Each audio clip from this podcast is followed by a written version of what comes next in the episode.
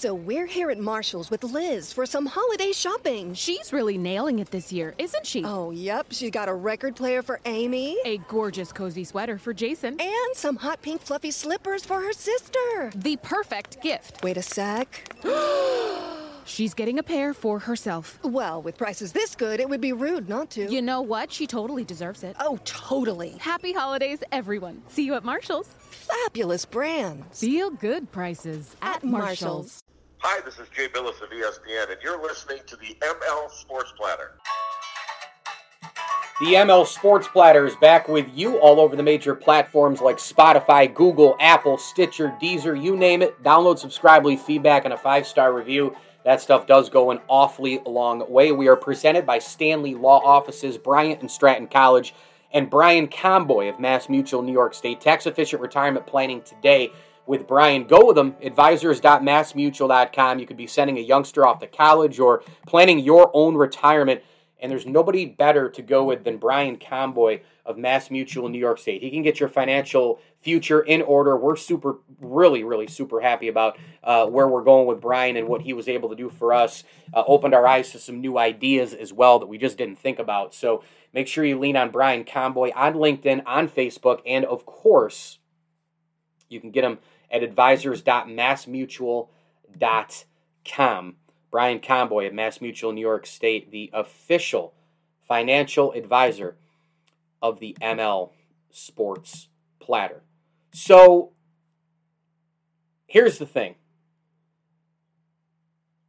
I want to get into, before I bring in Will Leitch, the amazing amazing journalist, uh, an author of a new novel called How Lucky. Um, and you probably know him from uh, Deadspin. He was a founding editor there as well. He's just he's huge. He's big time. Um, I'm going to bring him on to talk about the book and his career and some different cool topics. But I want to start with the Aaron Rodgers stuff, the saga of, of, of, of Aaron Rodgers, because I just think Aaron Rodgers is maybe being a little bit of a crybaby here. Here's a guy who wants the Green Bay Packers to do everything he says. Right? He wants more weapons. He got mad that they drafted Jordan Love in the NFL draft last year when Aaron Rodgers in his mid to you know mid 30s going into upper 30 36 years old going into his upper 30s granted we know he probably has three to five years of great football left at least. Look at brady. Um, look at the rules. Everything is tailored towards the quarterback. There's no doubt about it. But he was also kind of diving down a little bit right? He was like on a on a on a on a i think a regressive uh, trajectory. Um, and so I think that there's there's no doubt that that Aaron Rodgers the proof was in the pudding that the Packers have to look at somebody. I think the issue of course was the communication and I guess from that standpoint I'm probably on Rodgers' side. I mean Tampa Bay you know Jason Licht the general manager and and you know, Bruce Arians have gone on multiple shows confirming that, you know, hey, yeah, we, we took a quarterback, but, but you know what? Like, we told Tom, like we we we talked about this with with Tom Brady, right? Like, we didn't just grab this guy and.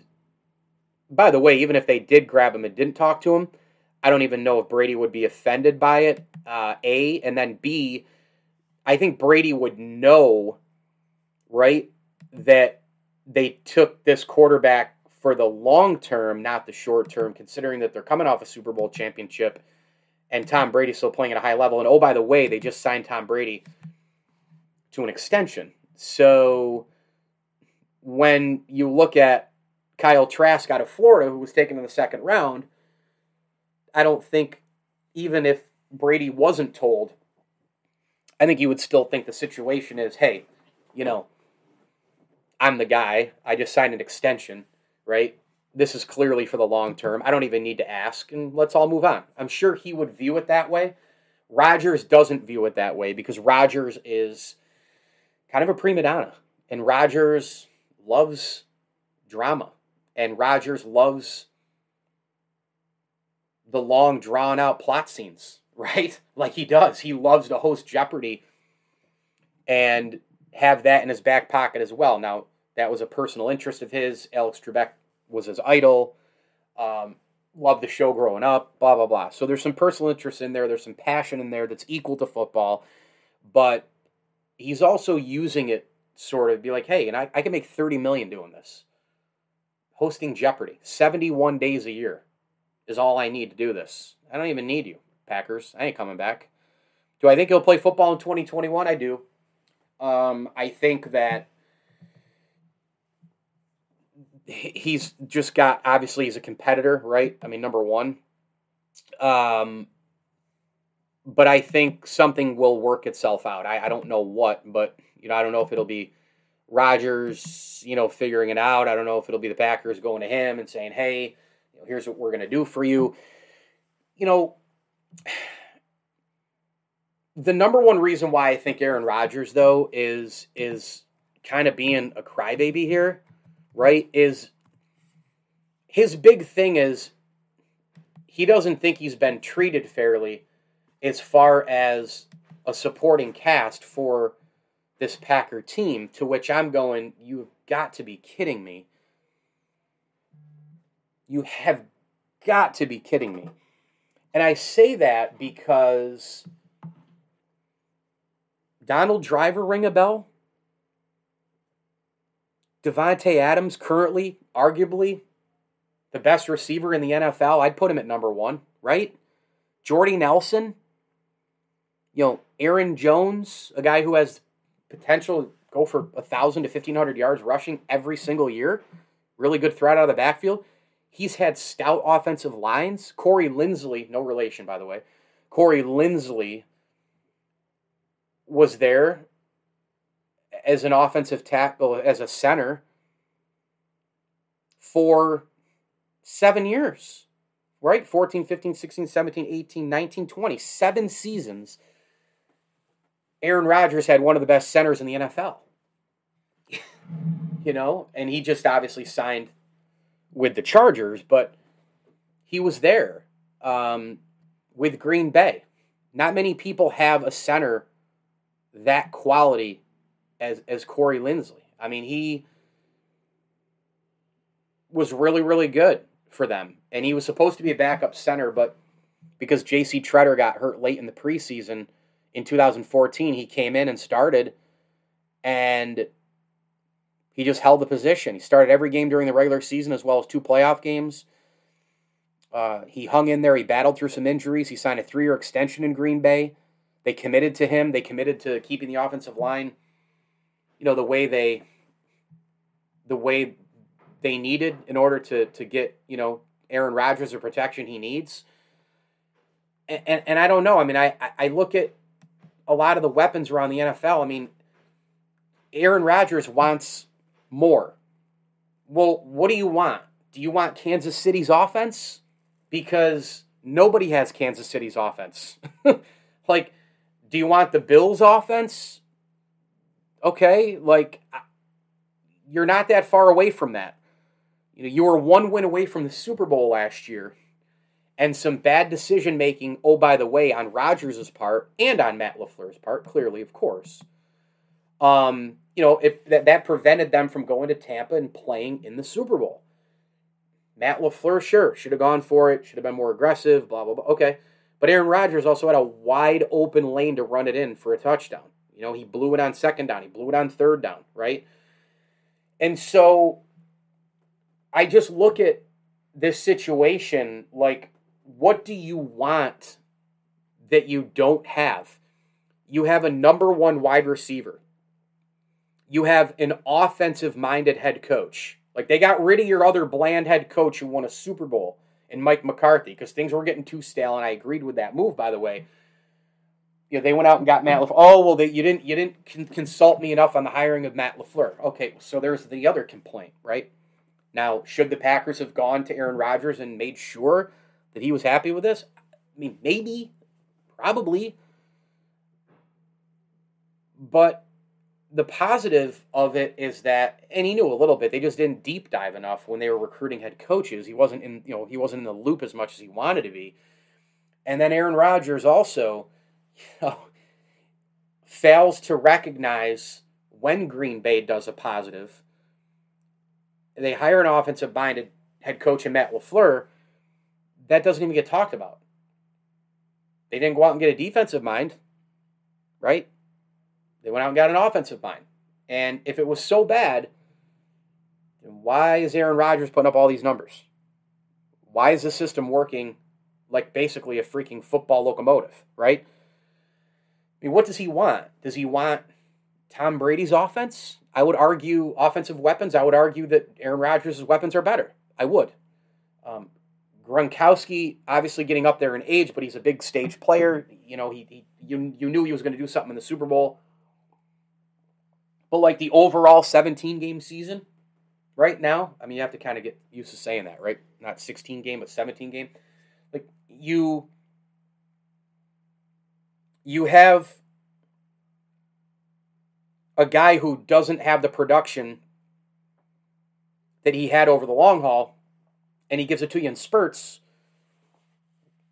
Okay, Godwin's pretty good, right? Mike Evans is pretty good, but they're both not as good as Davante Adams.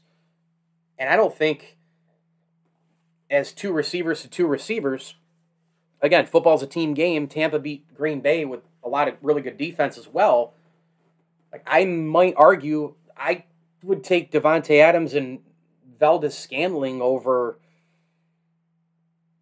at least twenty to twenty-five teams in the NFL. They're ones and twos, right? Like if you take a one and a two, here's your number one receiver, here's your number two receiver, stack them up against everybody in the NFL.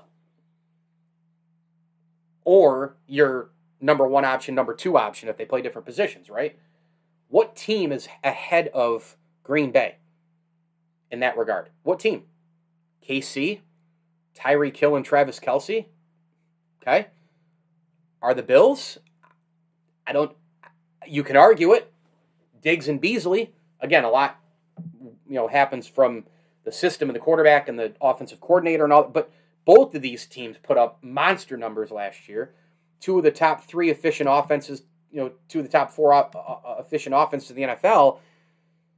Like you can argue easily that that Adams and and Scantling are, are better than than Diggs and Beasley. You can argue that for sure. I'm not going to Seattle. DK Metcalf's really good, but I don't think Lockett or anybody else is as good as Adams and Scantling for sure.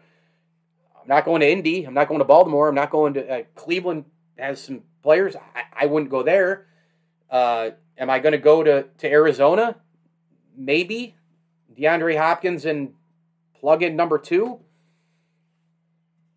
You know, I mean that that number two certainly could change really really fast this year, especially you know, from the draft in terms of getting Rondale Moore out of Purdue if he ends up being a major star right away. But he's a rookie, right? He's not going to come in and just blow the doors down. He might, but you know, to come in and have like a 1,200 yard season, let's say, right? I mean, you don't see it. It's just absolutely amazing to me that Aaron Rodgers continues to cry about supporting cast in, in, in all this. It, it, it, it's, it's getting old. It's ridiculous. You've had Jordy Nelson. You've had Corey Linsley, the center, for seven years of cohesion and chemistry. You've had Donald Driver. You've had Davante Adams. You have Valdes Scantling. They just signed Aaron Jones long term. Right? They've gotten a ground game. They've gotten pieces in the backfield and short up an offensive line. I think they've had probably a, a good enough defense for the most part to to to get to another Super Bowl. I, I think the play calling and the coaching really failed them in, in, in the Tampa game, especially at the end of the first half. You can't give up that that touchdown late like that. Um, that was more of a coaching, like you know, leaving somebody on an island. I, I you, you can't use single coverage like that. I mean, come on, like who does that? You can't do that. Um, so I just I look at a lot of the other teams in the NFL. I look at I look at weapons across the board. I mean, where where where am I going to go? Like where am I going to go to Dallas? You know, Amari Cooper and who? Am I going to go to New Orleans, Michael Thomas and fill in the blank? I'd still take the guys in Green Bay as as the, the top two. You know, I really would. I'm not going to to yeah. I mean, the Rams. Am I going to go Robert Woods and Cooper Kupp? I'm still going the guys in Green Bay. I'm not going to Minnesota. I like Jefferson, but the number two is who? Eh, again, go back. I take Green Bay. You know, Allen Robinson, really good. Who's the number two? I take Green Bay. You know, Chicago. You got the Giants. Golladay and company, they go out and get Toney in the draft, still take Green Bay. I mean, you go one after the other after the other. The only couple of teams that are at the top with the top two offensive weapons of choice and or number one and number two wideouts, it's pretty much Kansas City and Buffalo. Maybe Atlanta with Julio Jones and Calvin Ridley. You could probably argue him. I mean, Julio is still very productive but I don't think he's as good as Davante Adams right now. I think Davante Adams is superior as far as route running. I think he has better hands. And again, we're splitting hairs because I think both these guys are going to the Hall of Fame. Um, but you know, what does Aaron Rodgers want? You know, how many how many quarterbacks have what he's complaining about? He's complaining about not having enough weapons. He's complaining he wants more added to what he has. Who has that? Who has what Aaron Rodgers has and then more coming in? And by the way, if his weapons were so bad, and this is the final thought on this, if if if his weapons are so bad, then why why why why why is Aaron Rodgers the MVP. Right? I mean, honestly, why is Aaron Rodgers the MVP? Why is he putting up all the, why is he putting up all the numbers? Why is he putting up, you know, the, the touchdowns and the yards and, and all the rest? Why why do you win the MVP? Right? You have to you have to put up monster crazy great numbers in order to win an MVP, don't you? Without a doubt. You have to. You have to put up those numbers to get an MVP. Aaron Rodgers did that. I mean, what did he do? Did he do it to him? Did, did he throw the ball to himself? Did he throw the ball 60 yards down the field and then Aaron Rod like Aaron Rodgers threw a pass to Aaron Rodgers? Were, did we miss all the games in another football galaxy? did Aaron Rodgers run the football for a thousand yards? I'm sorry, did we all miss something, Aaron Rodgers? No, you were throwing the ball to Davante Adams. You had A.J. Dillon and Aaron Jones in the backfield as a two headed monster. You had Valdes Scantling. You had Corey Linsley blocking for you and being one of the best centers in the NFL. You had a really, really good offensive line. You won 13 games. You were one game away from the Super Bowl. And all this guy does is complain about not having enough. And it's absolutely, positively annoying as all hell. I mean, right? Like it, it's just it's getting it's just getting absolutely positively ridiculous with this guy and his complaining. The ML Sports Platter is brought to you by Ken's Auto Detailing, Liverpool Physical Therapy, Camillus Golf Club, and our great, great friends over at Stanley Law Offices. Together, they'll work to get you the maximum award. I am so thrilled to bring on to the program uh, one of the best journalists out there one of the best uh, in the business. He's a founding editor of Gawker Media, former uh, uh, formerly of Deadspin, a founding editor there as well. national correspondent for MLB.com. That's where I get him a lot. I listen to him all the time on the um, podcast with Richard Justice and Anthony Castrovince, a contributing editor at New York and a critic uh, for multiple platforms and a contributor as well New York Times, GQ, The Washington Post, NBC News. And he has published four books.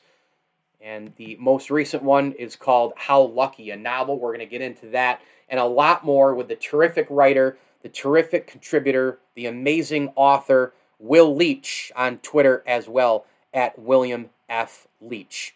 Will, how are you? Welcome aboard. This is great. I'm very well, thank you. It's uh, it is beautiful outside. Everyone's taking their masks off. I feel like the world is uh, starting to. The baseball's happening. The Cardinals are in first place. I feel like the world's a good a good place right now. There you go. Well, yeah, we're all excited to to have a normal summer, hopefully here, and get past all this. And you uh, have uh, come out with a, another book. I think this is your fourth, right? And um, it's how lucky. It's a novel, and it's Stephen King says it's a fantastic novel. You are going to like this a lot. Uh, dive into it here. Give us a deep dive and, the nuts and bolts of it. Yeah, so it's it's, it's a novel, and it's it's a it's a man named Daniel. He's uh, 26 years old. He has a actually has a disease called spinal muscular atrophy, which is a, a shorthand way of putting it. It's uh, it's almost like ALS, but for kids. But he, and so he's actually kind of at the end of like nearer the end of his life. Actually, this is uh, a it's a disease that my son's best friend has. So I've done a lot of research into it, and basically it's almost like a rear window sort of book where he witnesses what he believes might be a crime or might be an abduction, and tries to kind of investigate it with his friend and his caregiver. But he also like not only is he does he have this disease, like he is unable to move. He's in a, he, he uses a wheelchair. He only can move his left hand. He can't speak. So the challenges inherently that come into him to try to figure this out, but also kind of learning about his life and kind of his view of the world. I think it's one of those books where hopefully, uh, during uh, particularly after a difficult time, it's a I hopefully it's a it's a book that makes you feel good. It's an optimistic book. It's a he's very optimistic and hopeful about the world, kind of despite his condition. So that's the idea. It takes place in Athens, Georgia. So there are sports things. I, I was not going to put a book in Athens, Georgia, and have it take place over the span of one week and not have it be during a game week. so there's lots of college football and lots of tailgating, and hopefully, hopefully it's a it's, it's a fun read for people. Yeah, what do you hope people say when they get done reading it? I want them to feel good. To be honest, I, I, you know, this is there are some, you know, some scary things that happen in the book, and I think there's a, uh, you know, Daniel is a, uh, to me, he's this incredibly optimistic, hopeful character where who has gone through so much uh, and kind of gone through pain and gone through difficulties, but he actually genuinely believes in the goodness of people and that people are all right. And uh, I don't know about you or your listeners, but uh, there have been times I've needed a reminder of that over the last uh, year or two. So uh, I think that uh, I, hopefully it's a it's a positive book. It's, it's a quick read, uh, but hopefully people will get a lot out of it. Major bookstores, Amazon.com, online where books are sold. Go get it. It's called How Lucky Will Leitch, the author, the terrific columnist, author, insider, the Deadspin founder as well here on the ML Sports Platter, uh, talking about this book. Do you, do you prefer when you write a book fiction or nonfiction? Is is there one that you, you you're kind of more of a magnet to, Will? You know, I, I've, I've written nonfiction books in the past, and this, you know, this one I just kind of wrote unsolicited. It was a novel I wanted to try out. And at first, I thought it would be easy, right? Because you know, I've been working in journalism for so long. I'm like, great, I am the god of this world. I can make these people do whatever I want and move them from place to place. I, I can't do that when, I, when I'm doing my journalism. Unfortunately, I've discovered that you know, in journalism and when you're doing nonfiction, if someone does something irrational, when you write about does something irrational or unusual or illogical, we all just kind of shrug and be like, "Yep, been a long year. People do strange stuff all the time." but uh, in, in fiction, everything's got to have backup, and everything's got to have a res- resolution. Everything's got to have like a, a, firm logic behind it. So uh, I actually found doing fiction more rigorous actually than journalism, which is scary because I feel like I, my journalism is pretty rigorous. So apparently, if you ever wondered if there was truth to the axiom truth is uh, is stranger than fiction. It's definitely true because people will believe things that are true a lot more than they will believe things that are false. And this is actually, I correct myself. This is your fifth book.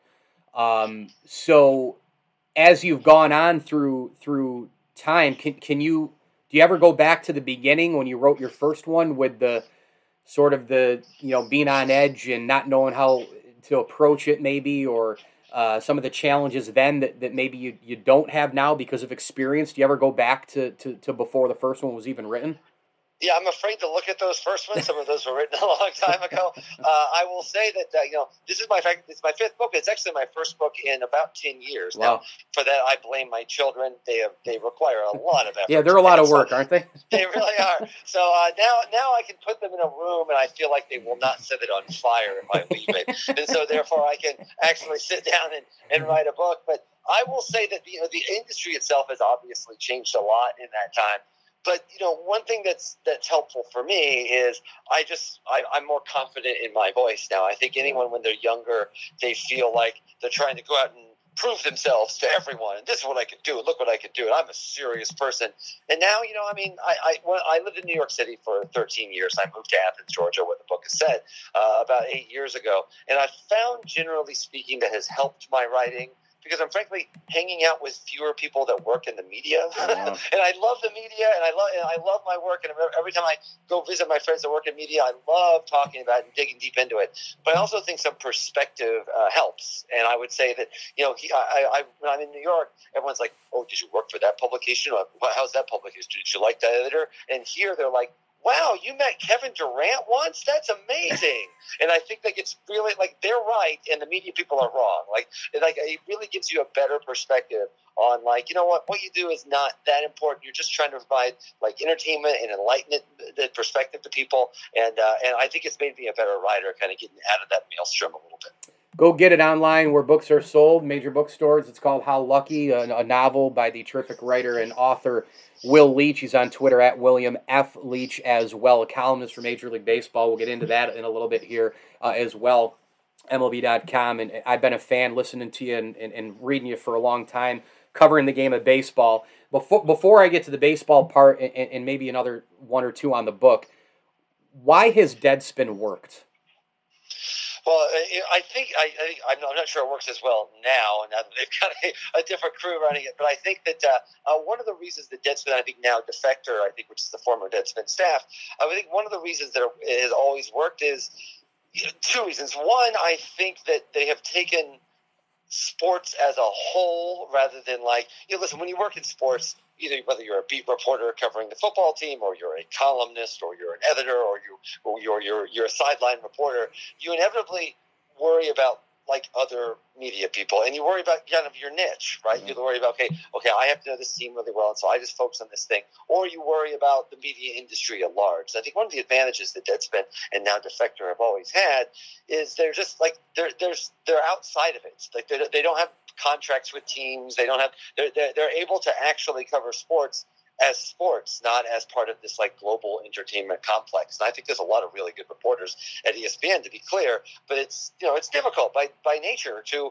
to for ESPN to truly write like in a unsparing way about the NFL because they are massive business partners with the NFL. And there's just a ceiling of stuff they're just not going to go to. It doesn't mean there's not good reporters there. They don't do good work. It just means that like there's a need for that truly kind of holistic outsider voice that I think that that Deadspin uh, and I think now Defector are, are and and not, not just them. There's other sites that do this, but kind of those two. I think that's one of the things that they've really been able to benefit from is to be able to look at sports in a macro sense. You know, in the early days of Deadspin, it really kind of blew people away that Deadspin would report on like you know ESPN personalities and things and like an actual news the stuff that would happen with them. And I always found that strange because I mean, I noticed very quickly when I was doing Deadspin that like a lot more people knew who Chris Berman was than like the shortstop for the Tampa Bay Rays. And so it felt very weird to say, "Oh, we're not going to write about this stuff, but we'll write about this stuff." You know, I, I the whole, whole idea was there was a disconnect between the people that worked in sports and the people that you know the fans, the consumers, the people that pay for everything. So that was always the idea, and I think it's something that they do uh, continually uh, pretty well today. modern media is wild. I mean, we have a million channels, the internet, social media. Uh, some people didn't go into media, didn't major in journalism, didn't do it the traditional way, and they are 18, 19, and they can be in media because they can just go on and just do reps, buy a microphone, and buy a wave file system and do a podcast and record videos and just get reps and in a couple years be really really good probably um, modern media today, the way it is, how we cover it, journalists, whether it's news, politics, sports, whatever, what do you like the most about modern media and what do you hate the most?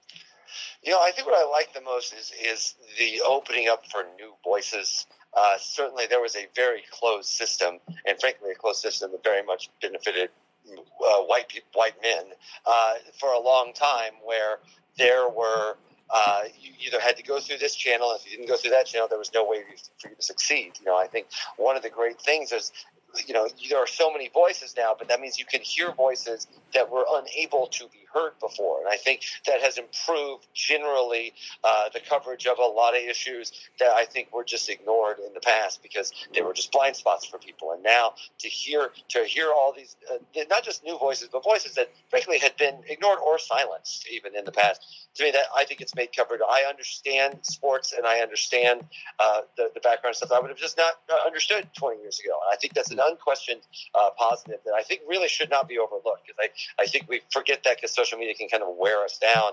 But like in a lot of ways, more voices are good. But the problem is, of course, figuring out how to filter them. And I would say my frustration sometimes is I feel obliged to remind people, and I am on Twitter, we're on Twitter, we are in the media, we use Twitter. But like at a certain level, most, in fact, the vast majority of people in this country do not use Twitter and do not actually look at it all the time. And because there's something with the personality of a person, myself included, who works in media, you like you want to know what the news is all the time. You want to know what's going on. You're addicted to find out what's happening. What's the news? What's the news? What's the news? It becomes Twitter becomes less like a portal or like a like a portal. I, I feel like the like Twitter should be used more like a police scanner, but it's kind of being used as like the editor and the assigning editor for a lot of media people. And I think that there it gets lost a little bit that Twitter is important. It is undeniably important, but it should not be the assigning editor. And I think there's this idea that somehow if someone said something on Twitter, well, this must be a story, and it ends up like all kind of compiling on itself, and you end up having stories that are about nothing mm. and like things that are that people are not actually talking about or not actually big deals at all but they feel like they can click or they or like reporters feel like they'll get more likes or retweets or something or more engagement. And it turns it into frankly what the kind of exhausting thing that we have now where getting actual news and actual reporting is incredibly difficult. It's still there. You just have to sift through so much other stuff to get there and i think that can be pretty frustrating you put in obviously a lot of work covering Major League Baseball as well, MLB.com. Um, just awesome work across the board. Uh, where are you at with the game today? Are you are you still into it as much as you used to be? I mean, this this overpowering of analytics. It's home run, strike, or walk. The game takes forever. Pace of play. There aren't really many great teams anymore. Everybody seems to be just around 500 or a few games over. Uh, is the game enjoyable to you, and, and do you think it's in trouble long term? Uh, I don't. The, the, the game is definitely enjoyable to me, but I'm an easy mark. Like I, I truly love baseball, and it, it, the the game could like I'm one of those people that like I'm sorry, there's nothing else I'd rather do than watch a baseball game. So I don't care if they're long, but I understand that that, that is not always necessarily the, the overarching uh, everyone's viewpoint. I would say, however, I always beware a little bit. Like baseball has been in trouble since I've been alive. There's, there's hmm. literally been never been a time where there's not where baseball has not been like even the times that we think of the boom times of baseball, where things, or like the, we think of the golden age, everyone was complaining about baseball all the time. This is one of the things that, but this is not to say that baseball does not think, have things that need to be fixed. I think the three true, the three true outcomes thing is a definite issue. Uh, the length of games, I think, is part of the issue. I think pace of play is really what just the fact that there seems to be a lot of time where there's a lot of sitting around, and you don't want to take away too much of that because you lose kind of the the like the cerebral nature of the game, but you also want to make sure there's a lot of action. So I understand there are issues to be resolved, but I also am just wary of like one of the things I love about baseball. One things I think I, I think baseball is always going to have as an advantage is this thing.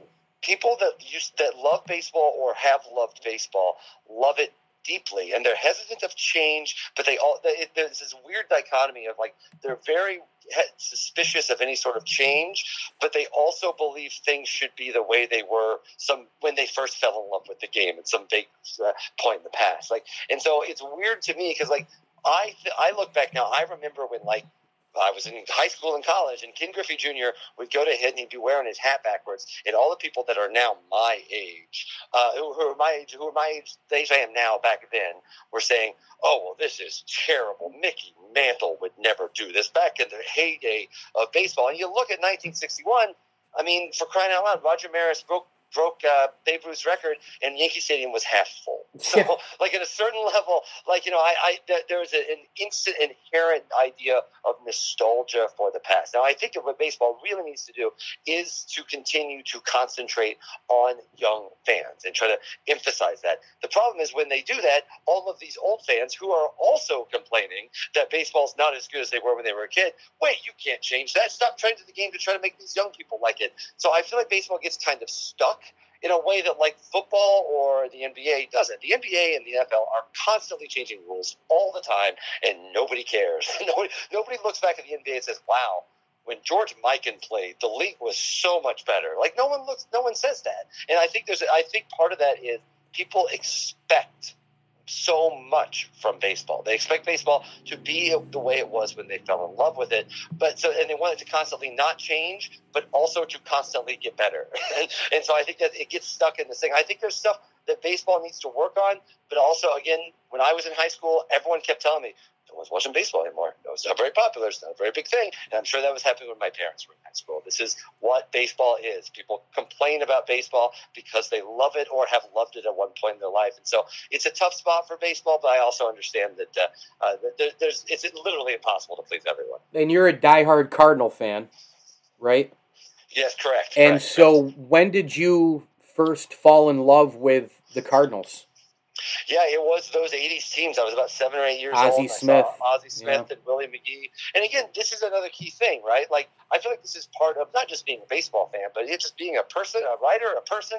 Like, I love that style of baseball. Like I, that's how I that's how I fell in love with baseball with with Ozzie Smith making diving plays and Vince Coleman stealing 130 bases, and William McGee hitting triples into the gap, and just just this this fast baseball or Whitey Herzog Whitey ball and all that. And I grew up loving that. But like that does not mean that like that is the actual best way to play baseball or that's what it should be now. And I think people do get kind of stuck in that mindset little bit. You have to constantly be growing and constantly looking for new things. There are things that baseball needs to fix. I don't think there's any question about that.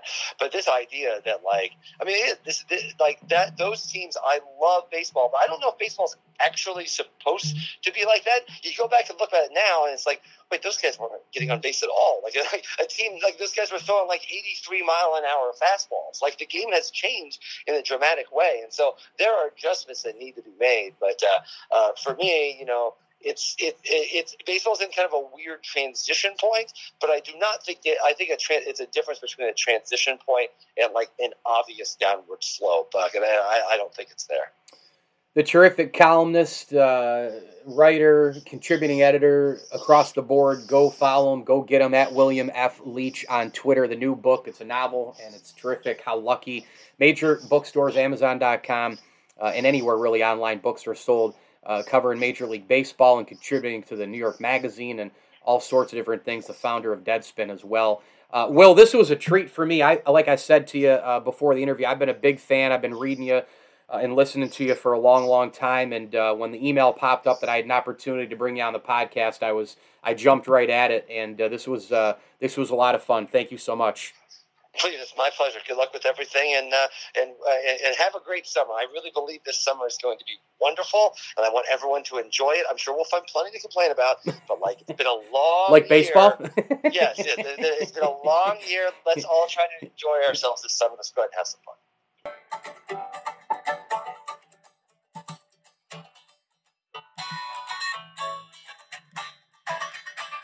The ML Sports Platter, all over the major platforms, were brought to you by Barks and Rec Doggy Daycare, Rosie's Corner, the Vince Aguirre Consulting Group, and Welch and Company Jewelers. Log on to welchjewelers.com today. That's welchjewelers.com. Shop the showcase at welchjewelers.com. They've got unbelievable choices wedding rings, engagement rings, necklaces, bracelets, and more, watches, you name it. They have it all. Of course, Welch and Company Jewelers is a proud ML Sports Platter sponsor. Also, wanted to quickly say thank you to the Swan and Whitaker families for their support of the platter as well. Will Leitch, how good was that? I mean, I've been following him for so long. I miss him on the morning lineup with Richard Justice and Anthony Castrovince. That podcast is no more, but uh, man, I'll tell you what, when you're the founding editor of the uh, Gawker Media former sports blog Deadspin, uh, and I think in the beginning of the interview, uh, or in the beginning of the podcast, I actually had explained that um, wrong, but uh, just founded Deadspin, and he's just absolutely amazing. So, um, really, really good stuff to have him on there, and of course, the contributor to Major League Baseball, New York Magazine, and five books he has now authored. Go get them all, including his most recent one, How Lucky. Mike Lindsley with UML Sports Platter. Again, thanks for listening. Download, subscribe, leave feedback, and a five star review where you get podcasts on your smartphone device. As I always tell you, enjoy the games.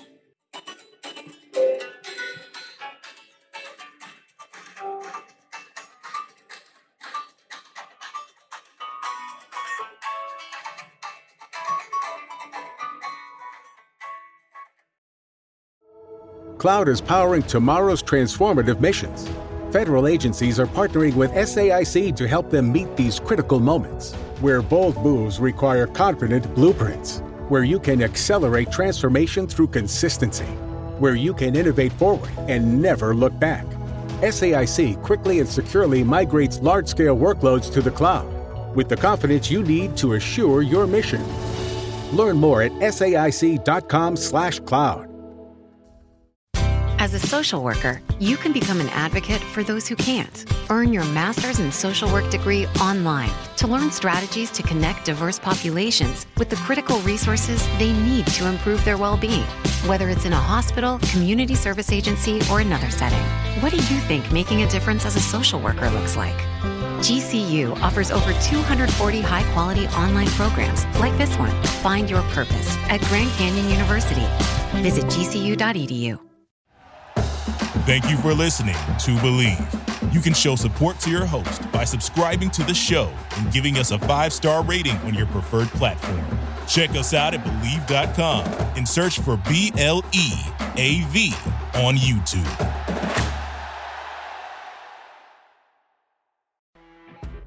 You know, when you're listening to a true crime story that has an unbelievable plot twist that makes you stop in your tracks? That's what our podcast, People Are the Worst, brings you with each episode. I'm Rachel. And I'm Rebecca. We're identical twins who love true crime cases that make you say, didn't see that coming, and we hate the people responsible for them. Listen to People Are the Worst now on Apple, Spotify, or wherever you get your podcasts.